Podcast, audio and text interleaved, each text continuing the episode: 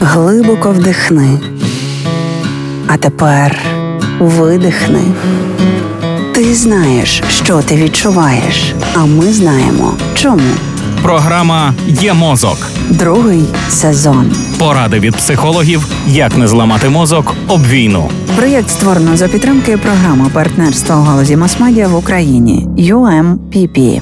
Як повернути емоції? Хтось може дати волю почуттям лише на самоті, комусь, щоб увійти в гострий емоційний стан, потрібна підтримка близької людини, з якою можна відверто поговорити. Але уміння висловлювати свої почуття це серйозна навичка, і не кожен її має. Розкажіть близьким, чому вам страшно, або чому ви відчуваєте жаль та печаль. Промовляйте ці почуття, радять спеціалісти з ментального здоров'я. Намагайтеся встановити контакт з ними. Дозволяйте себе жаліти. А ще психологи радять пам'ятати, що найголовніше для психологічного здоров'я це дихання. Спробуйте зайнятися дихальними практиками. Коли ми щось стримуємо, то робимо це з уповільненим диханням. Посилити його означає посилити контакт із своїми почуттями та їх вираженням. Добре в цій справі допомагає озвучувати голосом видихи. Вдихайте через ніс, а видихайте голосно через прочинений рот. У ситуації ж, коли людина перебуває в стані глибокої депресії і не може розплакатись, навіть коли цього дуже хоче, варто звернутися по допомогу до психолога.